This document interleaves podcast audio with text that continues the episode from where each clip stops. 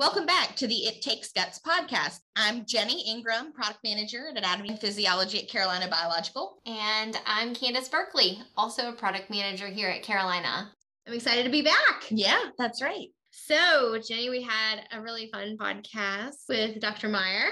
And just wondering, have you been practicing your mindfulness? Of course, I have. Lots uh, of ah slow breaths and visualizations? well, just let you know, I actually had to upgrade my mindfulness app to the paid version. It's been a really rough month. There's been a lot of use on that mindfulness app, I have to tell you. But I think we learned a lot from Dr. Meyer. We are shifting gears. Today, we are just going to focus on A&P instructional trends and methods, right? We are, but it is another AAA member. This is Dr. Kirsten Brown, and she is the Associate Professor and Vice Chair for Education at the George Washington University School of Medicine and Health Sciences. I can't wait to hear what she has to say. Okay, let's go. Hi, Dr. Brown. We're really happy to have you here today. Can you tell us a little bit about yourself and your academic career? Uh, hi, it's it's really nice to join y'all. Thanks for having me. Uh, my name is Dr. Kirsten Brown. I'm an associate professor and the vice chair of education at George Washington University School of Medicine and Health Sciences. I came to GW in 2011, which was my first academic job ever after I finished my PhD. And um, I honestly didn't, I don't really know what I thought my job was going to be like. But through the years, I've really taken on a lot of educational leadership and a lot of teaching and really trying to make gross anatomy and, and all of our courses as best as possible. So I definitely have, you know, gone from the trenches in teaching to more of kind of leadership opportunities, which has been a, a great experience for me so far. Awesome. Thank you.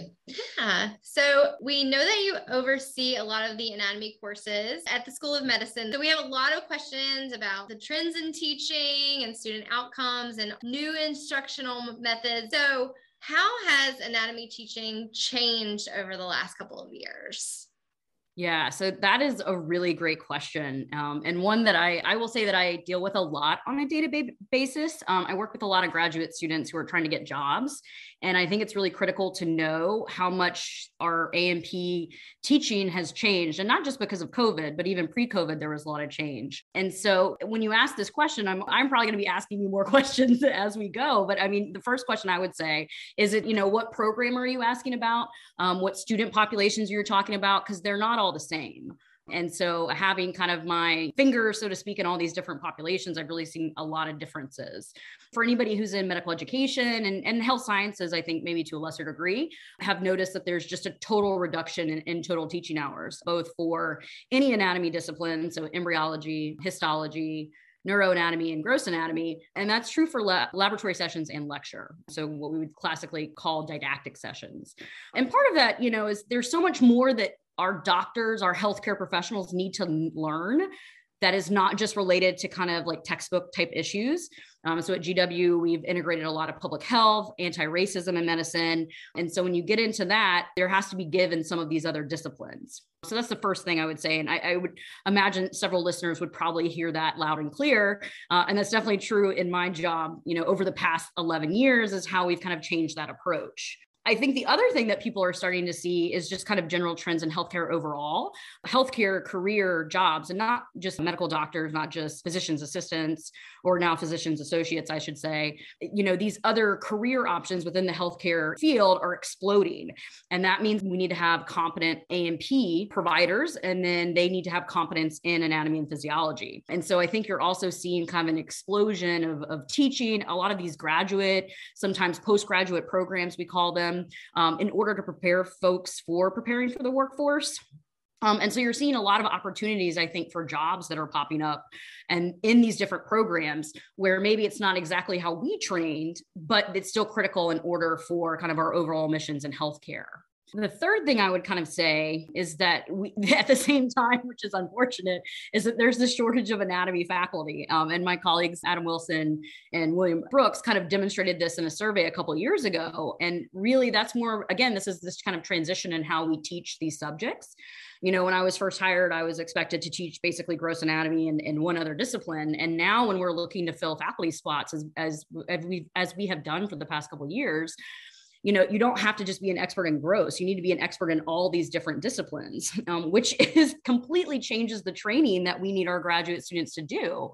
And I, that's especially true when you look at these medical education, health sciences programs, um, where you do have kind of these what we refer to as integrated curricula. And so you really kind of have to be this jack of all trades almost when, when you're applying for jobs now. Um, so there's there's changes in kind of how we're teaching. There's changes in the courses we offer, and then there's a reduction in the number of hours, which all seems almost counterintuitive, but they all go hand in hand based on what we need to develop competent um, healthcare professionals. And then finally, I mean, you know, if COVID demonstrated nothing else, there's just this vast explosion in technology. Um, so, you know, all these different opportunities that we have to teach our subjects in a different way or using a different platform and those are always very attractive from an administrative standpoint because you know there's a cost aspect and so you know you're seeing all these different types of things that are popping up how are you feeling about what you're seeing I do want to say is like people are listening so they don't think I'm just completely pro like all of these changes is I think most people would agree and I would agree that if we had our preference then we really still do like cadaveric dissection, prosection, some type of experience in the lab. I think the question is, you know, what is that lab experience going to look like moving forward? And I think COVID has absolutely forced us to kind of address some of those questions. Yeah, I think that brings up a really good point and leads into my next question really well. COVID really pushed instructors to utilize technology and different instructional techniques that they hadn't used before so, how do you think that impacted or will impact anatomy instruction?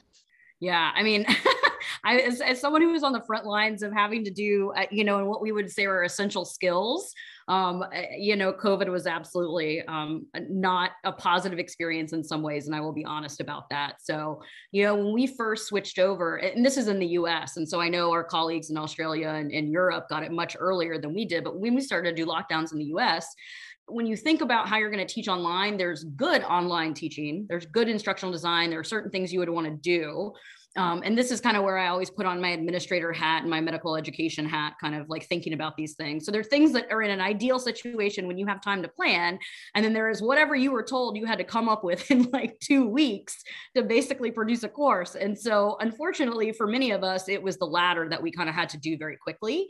I was lucky to be a part of a study with Derek Harmon, Stephanie Attardi, and, and, Gary Farkas, and a bunch of others, where we actually surveyed anatomists and asked them, you know, what was your experience in this? And really, the big things that came out of it were, you know, the standard approaches for teaching, which we would think would be a laboratory, you know, format and a, and a lecture, they were modified. So it wasn't necessarily that things were eliminated, but the settings were changing. So instead of being in person, it's recorded. Instead of being in person lab, it may be online labs, which is kind of where the technology stuff comes in. And then I think to credit for everyone who kind of did this is A&P faculty were very forward thinking and adaptive when we had to do this it wasn't that we gave up our identities as, as anatomists and, and A&P educators to move this forward. It was really, we said, how can we make this work with what we have under the constraints? Now, for those of us that, you know, we were at GW, we had some of much more strict lockdown measures than other places in the country. And so that's always a challenge. You know, when you're in different areas and the students are like, well, why does this person get to go into lab and we don't? And I'm like, well, I mean, you know, part of that's related to the, the city and local governments, right? Right. Um, but we were completely locked down. Um, and so I think for all of us, we really wanted to get back into the lab. And eventually we were able to get back in the lab. For those who didn't have to do, you know, the lockdown immediately, there was a lot of good information in that study about how they had to incorporate more personal protective equipment, you know, social distancing guidelines, small groups. And when you start to think about small groups, you have to go from like 200 something right to a group of 50 and what you do is going to be very different. Mm-hmm. you can't do the same thing. So when you start to go through all these the design the design is completely different. The approach is completely different. And i think we were all thrown this like curveball immediately. Now over time it got better. And i will say that you know for those of us who had more time to kind of think and plan it did get better and we started to adapt a little bit differently. I had this phd course. But in order to do that quick conversion what we ended up doing was you know we were like well we'll give lectures live like on zoom. And technology is great but technology was also equally horrible Um, I think a lot of people thought that it was going to be this like, oh, I'm just going to lecture and it'll be fine. It was, uh, I would describe, I would say soul sucking is the best possible description for, you know, my experience with that. Um, I know you guys are laughing, but it was so true. Part of it is because you're, if it's not a conversation, if it's you talking to a screen of like boxes, that's what a lot of us thrive on when we're in an in-person kind of lecture environment. And I want to say that the students for all of our courses were amazingly supportive, but there were so many times that I would just finish teaching and cry because my Wi-Fi wasn't working, because something else wasn't working. And it's like you try so many things and none of it works. And you just feel like this is the worst. You could not get it right. And so, you know, based on kind of that experience and with a little bit more time to kind of develop things, you know, what we started to do is we actually started to think, okay, well, this was not the best option we had. this was kind of like a C effort, A for effort, but C for execution, just based on kind of what we did. So we went to the drawing board and you know we're really lucky i want to say at gw that we have an instructional designer uh, tracy blanchard. And so in planning for that fall semester for us where spring was kind of shut down we then started to say okay how can we actually do this well? What does good online teaching work look like and so then we kind of changed the script and said okay well we're not giving live online lectures we're going to do a lot of recordings we're going to make them like short we're going to add questions and, you know, we know this from data. We know that that's an effective way to teach online. We also know from our wonderful colleagues in Australia and New Zealand who wrote about their experiences, you know, months before we had to enact them. I think when you think about the technology, that there's good parts about it and there were bad parts about it. I think hopefully coming out of COVID and crossing my fingers here is trying to think what we learned there that we can actually take forward. I mm-hmm. don't think everything was bad. I think the question is what we would like to take forward. And that's a separate conversation because there was a lot of good. And I think, especially this on the student perspective, I think they definitely liked the flexibility in the schedule. They liked a lot of these things. So the question is, how can we kind of meet them in the middle? So you touched a little bit on the effectiveness of some of the changes that you guys made, shortening some of the lectures, asking questions, getting a little bit more engagement from students. Yeah. So based on what you said there, could you elaborate a little bit more about the effectiveness of some of the things that you were using and maybe even give us some examples of the things that you were using as far as what you did to change the lectures, any sort of simulations that you may have used or any sort of demonstrations you may have used during your remote time? Right. So, uh, again, another great question. The first question I'm then going to pose to the audience is what do we mean by effectiveness? Because that's such a loaded word in teaching. Do right. you mean knowledge acquisition? Do we mean knowledge retention? Do we mean skills development? I mean, all of these are drastically different and you assess them in different ways. So in, in effectiveness, so I'm going to put that out there. And then as we kind of discuss, I'm going to, you know, point out some of the ways. I think the first thing that everyone thinks about effectiveness is did our students learn? I mean, yes, they did. They did well. Was the situation ideal? Probably not. I can tell you that we've looked at some of our data from GW. Overall, the scores look good. They actually performed very well on in their standardized examinations that they take their step one which they take after you know kind of their first two years in medical school they did well on that but there was still a perception that they missed out on a significant portion and what came up over and over again was anatomy lab like we didn't get anatomy lab Mm-hmm. Um, and again, part of that, nobody's fault because it's kind of hard. You can't really do these small groups over and over again. And I will say, with a limited faculty and limited time, where we're also not developing all this online stuff at the same time. So it was what it was. So they learned. And I think it's a fair assessment that they do feel like they missed out on stuff because we know that these lab experiences, whatever they are, they do impart these other skills. There's ethical considerations, um, there's the humanities subset, there's skills practice, which for my PhD students is pretty critical.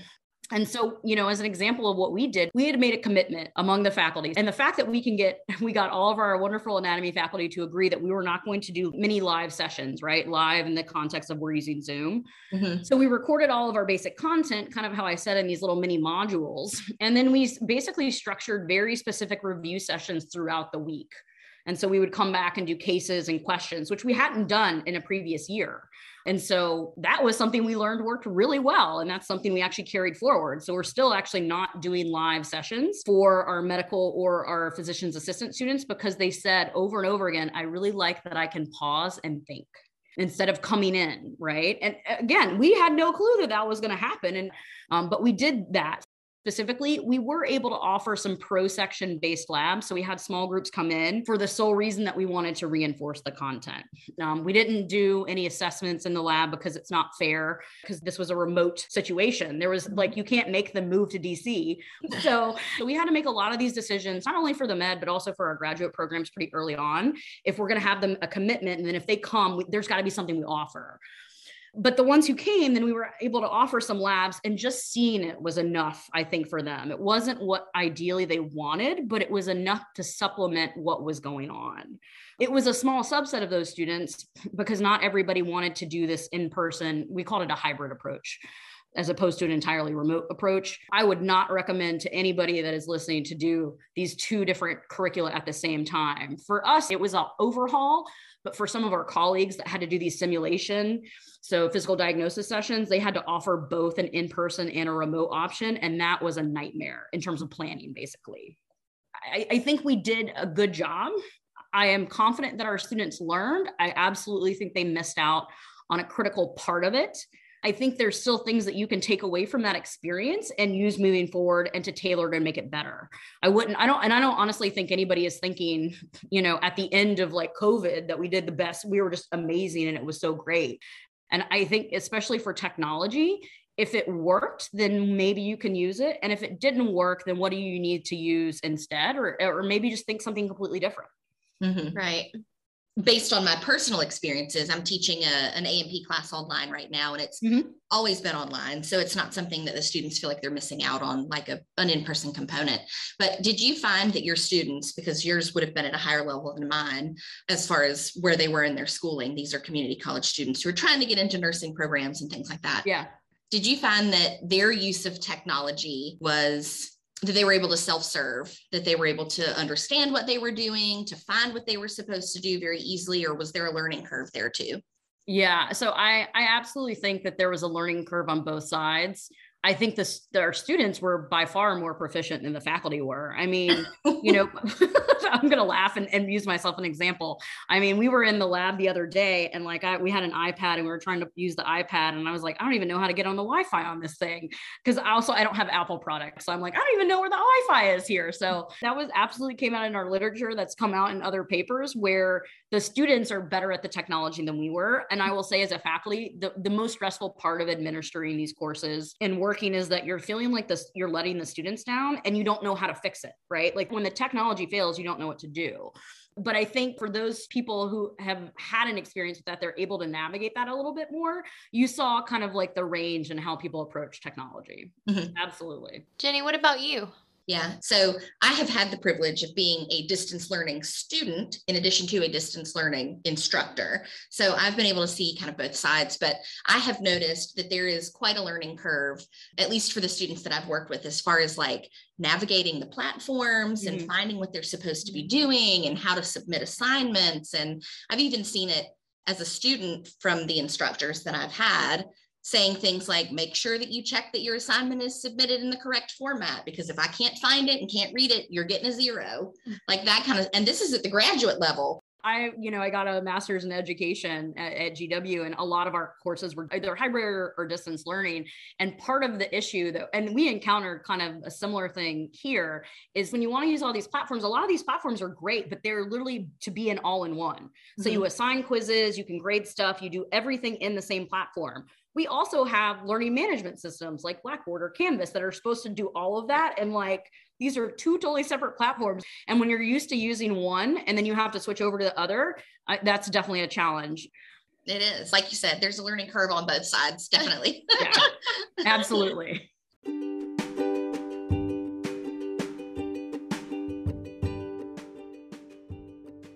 The It Takes Guts Anatomy and Physiology podcast is brought to you by Carolina Biological and the American Association for Anatomy. AAA connects professionals who work in anatomy and advances the understanding of its foundational role in science. We're connecting science, connecting knowledge, and connecting you. Learn more about AAA at anatomy.org or follow AAA on Twitter at anatomy.org.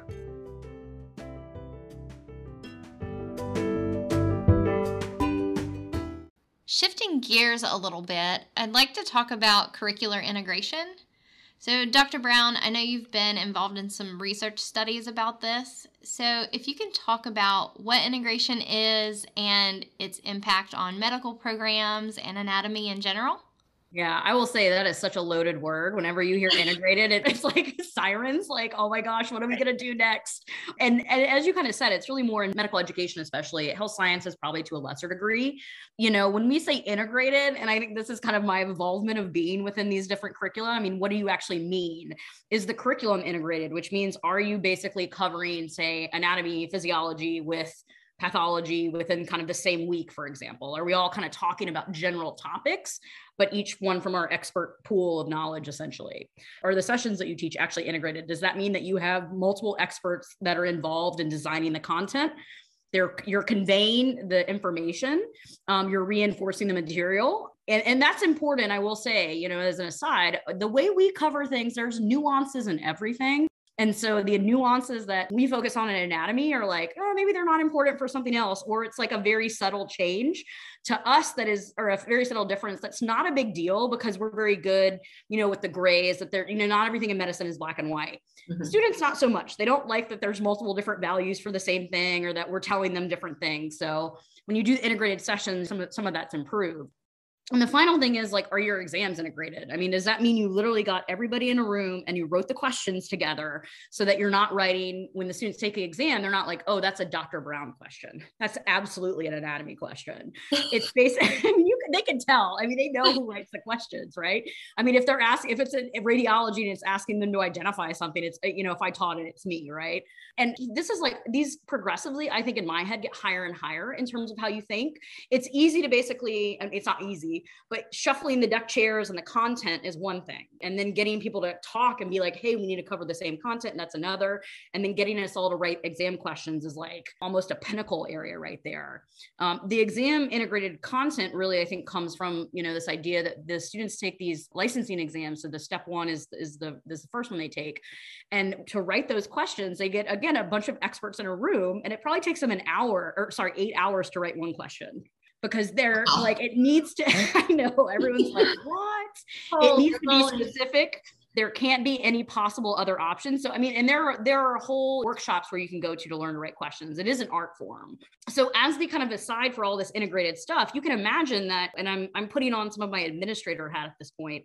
For those of us on the front lines in any of these programs, what you're moving away from is like the standalone A&P course, a standalone anatomy course. And I will say, you know, that this is kind of a general trend you're seeing in in med ed. There are some places that still have, you know, maybe anatomy and A&P or anatomy that's kind of heavily front loaded because it is so foundational as you kind of move through but a lot of them have kind of integrated um, all of this. And so when you and why i said it's loaded is you really have to kind of like think about how are you navigating a lot of personalities let's be honest a lot of power dynamics and you're fighting for time. And it's not always you know maybe it's not anatomy that needs and people probably flame me for this but maybe we don't need that time. Maybe we can use this time for something else and again, my kind of perception of all this has definitely evolved over like the past 10, 11 years because I've been in this environment where my role as a PhD anatomist is very different than my role as this medical educator, if that makes sense.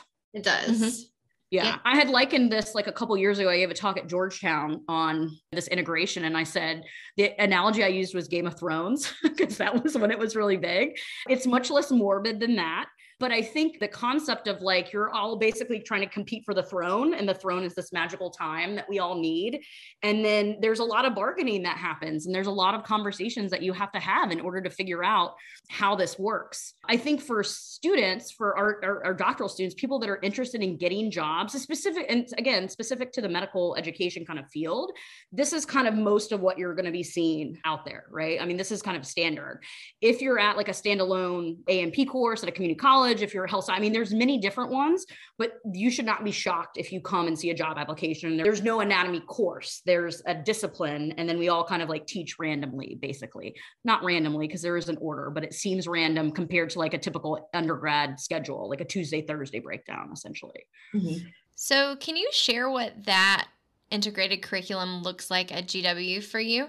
Yeah. Um, my Google Calendar is insane, like every single day. So, and I will say, at least at GW, and this is probably true of other places, the order is going to change for what you teach, but we teach content based on what the major pathophysiology of the disease blocks are. So in August, which is my course, we started musculoskeletal and rheumatology. So we do peripheral nervous system, neurology, rheum, all of those things. Mm-hmm. Um, that is very heavy in anatomy. So we were doing labs four days a week. We were still in small groups because we had picked this.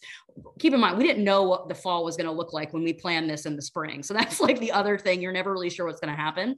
But we, you know, we're we're in lab like eight hours a week, just in lab, not in terms of everything else that we do. And that went on probably up until October, with a week or two break in between. So we were doing a lot of labs um, with the labs being focused on really applying some of the clinical content we were covering. In the spring, we have labs that are spread out over a 13 week course, and we only have four or five. So that's a completely different setup. And as I said, I teach all kinds of other things. So we teach these PhD level courses, we teach graduate, we teach undergraduates. Those are all superimposed on this other schedule. So there's no consistency in my schedule. I can't tell you every Tuesday and Thursday in the fall, I'm going to be doing this. And we used to have that. We used to have, when our standalone course was there, it was Monday, Wednesday, Friday was lab. And then you would have kind of the lecture in the morning.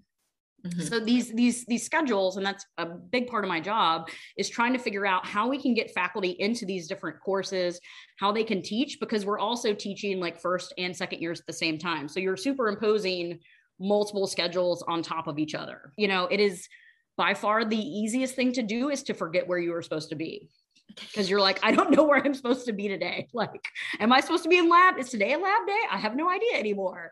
so, you know, and again, that's a, that's specific to GW, you know, for our schedule. I think for us, our biggest thing for student and faculty consistency is we want to make sure that when you see those days, like I know Monday in the fall, I'm probably going to have a lab in the afternoon. Mm-hmm. Um, you know, that helps us plan a little bit better. Does that always work? No, it, it doesn't. So, cause again, coming back to this integrated concept, my time is not my time. My time is also woven into other time, mm-hmm. essentially. There are other people that have other needs. And so a lot of what we kind of go through in terms of you know the weeks is not determined necessarily by gross lab. I will say that we do have you know quite a bit of sway because we have so many numbers we can have in there. But there's other things that go on in there and flow of content faculty etc mm-hmm. has the instructor buy-in been positive? The minute you started asking that question my face was like Whoop. Um, so you know when we first started, I think there there's a way to do this and there's well and there's a way to not do it well. I think a lot of times buy-in doesn't happen if it's top down, which is how any of this stuff happens, right? And this was to be clear, none of this was going to be a surprise. We kind of knew we were doing this. Our timeline for implementing this several year ago, years ago was very shortened, which we were not expecting. Um, was there complete buy-in? No, I don't think everybody completely bought into it. I, I love that question though. And I, you know, I hope, you know, some younger junior faculty, but also trainees are listening because the best recommendation I can give you is to buy into something. It created a lot of opportunities for me in terms of developing my own role, my own kind of established nature at GW. So people know me because I was involved from the ground up and, and, and basically setting the anatomy curriculum that we had because there were others who didn't want anything to do with it. And what's going to happen is if you're just like, I'm going to stick my head in the sand and ignore that this happened, it's going to happen without you. Mm-hmm. And so if you care about something, if you care about a lab, if you care about your sessions, then you got to be involved.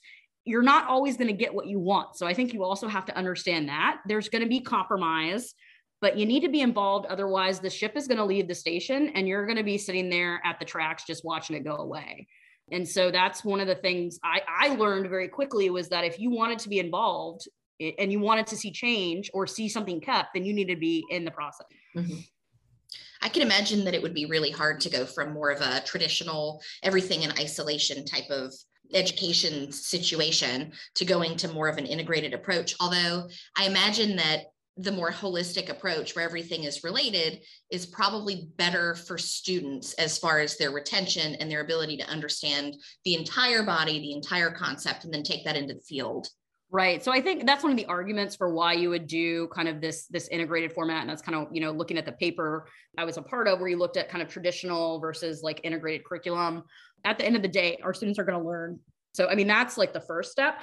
I think when you get to the issue of retention, when mm-hmm. you get to this issue of basically grounding it in some type of clinical expertise for these populations that is critical and it was very challenging because the other thing is it, I, it's like i feel like i'm having flashbacks here and i haven't thought about you know this whole process since we've talked about it in years keep in mind but when we did the integrated curriculum the first year we were doing integrated for first years and the, the second year students were still in our legacy curriculum. So you still had these standalone courses.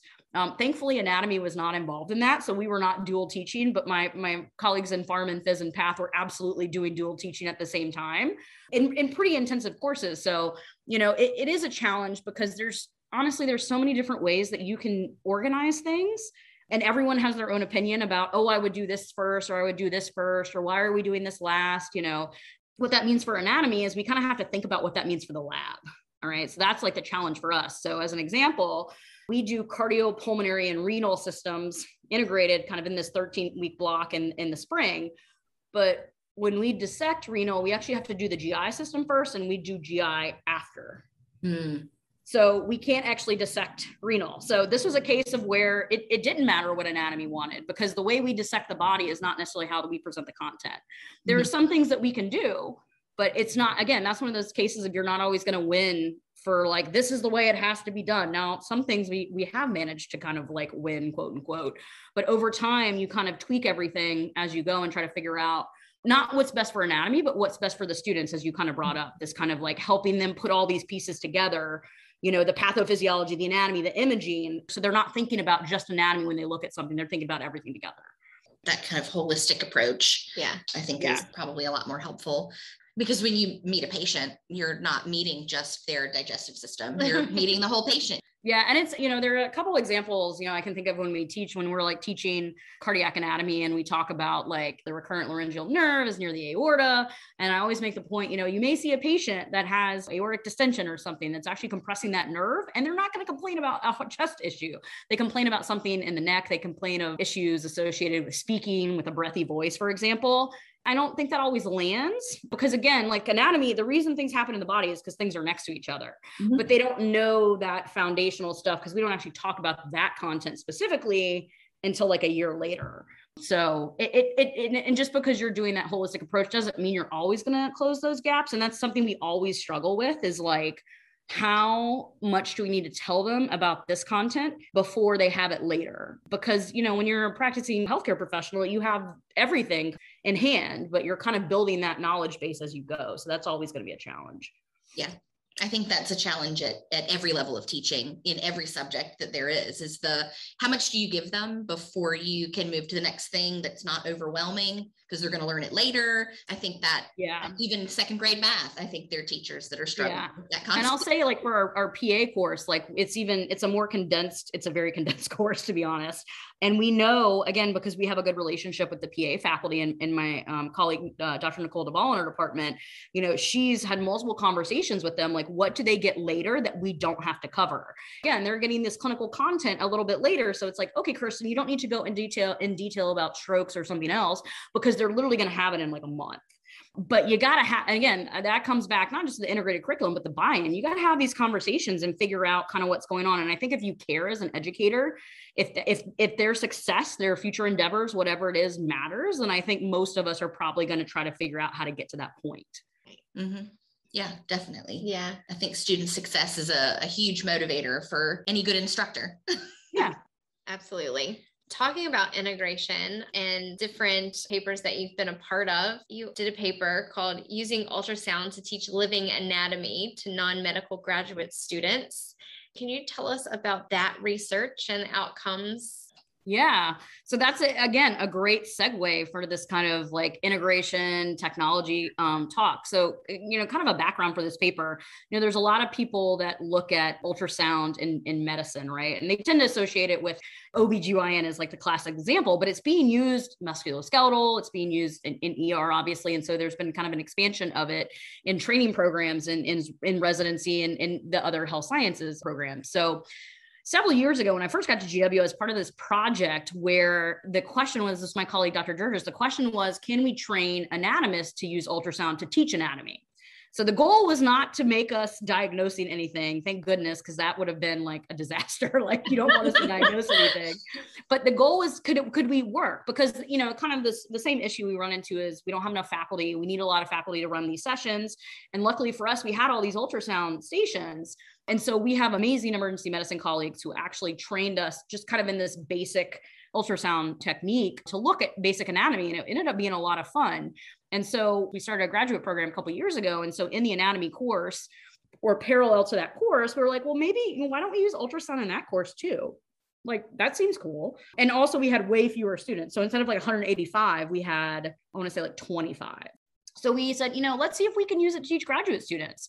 And yeah, you can actually teach anatomy with ultrasound. I, you know, I think that's been proven by many other people. Um, Danielle Royer at, at, Colorado has also worked on some of this. I think the cool thing about it was it, you know, in terms of when we think about technology, this was a nice supplement, which is one of my favorite words. So you're supplementing kind of like our basic instruction, our basic kind of standard instruction, just so people are aware, was still cadaveric kind of dissection, but our supplementation was ultrasound. And that's also true within some of the medical courses we run as well. And so it was a supplement, but it was structured well so that it was there was a point to it. Um, so they're learning the anatomy, they're reinforcing it, they're and they're looking at it in a different way because on the ultrasound it looks very different, but it's also live. So looking at a heart beating besides being super cool, there's a lot of information you can gain from the physiological perspective doing that. That's probably got, I mean, that's the awe factor in addition to looking in the lab, right? So they really pair well together. And I think overall, and again, this is where you start to talk about what do you mean by effectiveness? The students learned definitely, and and there was satisfaction there. So students did like it. We have since unfortunately discontinued that because we lost one of the trainees that was kind of running it, but I hope to kind of start it back up at, at some point in the future. But I think that's an example, again, curricular hat, going to put that on back again here. When you're trying to plan these things, you need to have the time and we had a lot more time here to do it and you need to have the resources and so we could do it we had the resources and we had the training so we decided to jump in with it.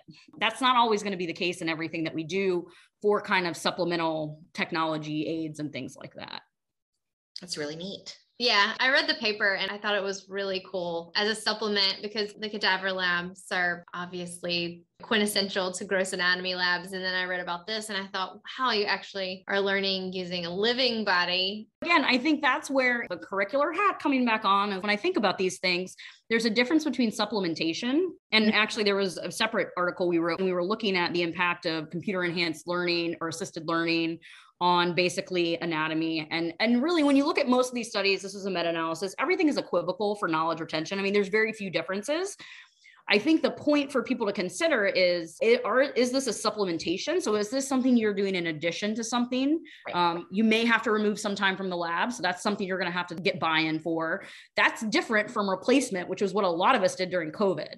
And I don't think maybe some people want to completely replace lab. I am not that person. I definitely want to have lab in, in some kind of format. I think our definition of lab in my head continues to evolve, knowing that we have all these other things. And so, you know, when you think about all technology, integration, all the all these different concepts, I think it really comes down to like, what is your goal?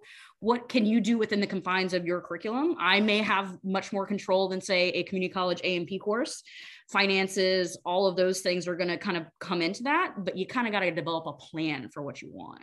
So, with ultrasound, obviously, and then cadaver dissections, you are seeing people's guts, if you will. Yeah. so, why do you think it takes guts to teach A&P? so once again i'm going to put that administrator hat on and i think hopefully if people coming out of the podcast have learned anything i think it takes guts based on my experience because you can imagine that these are sometimes very difficult conversations to have how to move a curricular forward and sometimes that's because of external factors like like accrediting bodies sometimes it's because of covid how to move them forward what you need to do to move them forward what resources you need faculty time finances all of that and I think at the end of the day, what is going to be best for you? Don't forget that we're a part of this equation and then also for your faculty. That's really why it takes guts because when you start to move into these positions, you got to start to advocate and you got to get buy in and you got to be a part of the process. Very nice. Yeah. That's a good perspective that it requires the guts and the bravery and things like that to be able to get the best outcome for your students and and do the right thing, even if it's a little more difficult to stand up and advocate. That's Yeah. awesome. Yeah. Yeah, it's much easier to sit on the sidelines. Much harder to like put your voice out there and it takes courage and guts, pun intended, to kind of develop those competencies as a leader in, in education. Yeah. Absolutely. I agree. Well, I think that concludes our questions for you today. Do you have anything else that you want to share with us?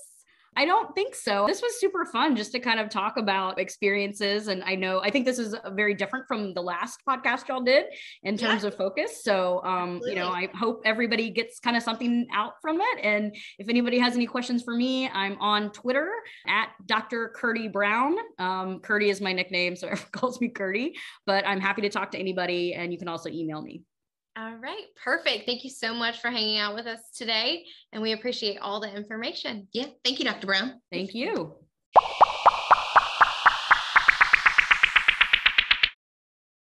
For almost 100 years, Carolina has provided world class support for science education, including anatomy and physiology, from preserved specimens to anatomical models. Carolina is there for the instructors who have the guts to teach A&P. For more information, visit carolina.com/slash anatomy. Thank you for joining us today on the It Takes Guts podcast. Come back next time.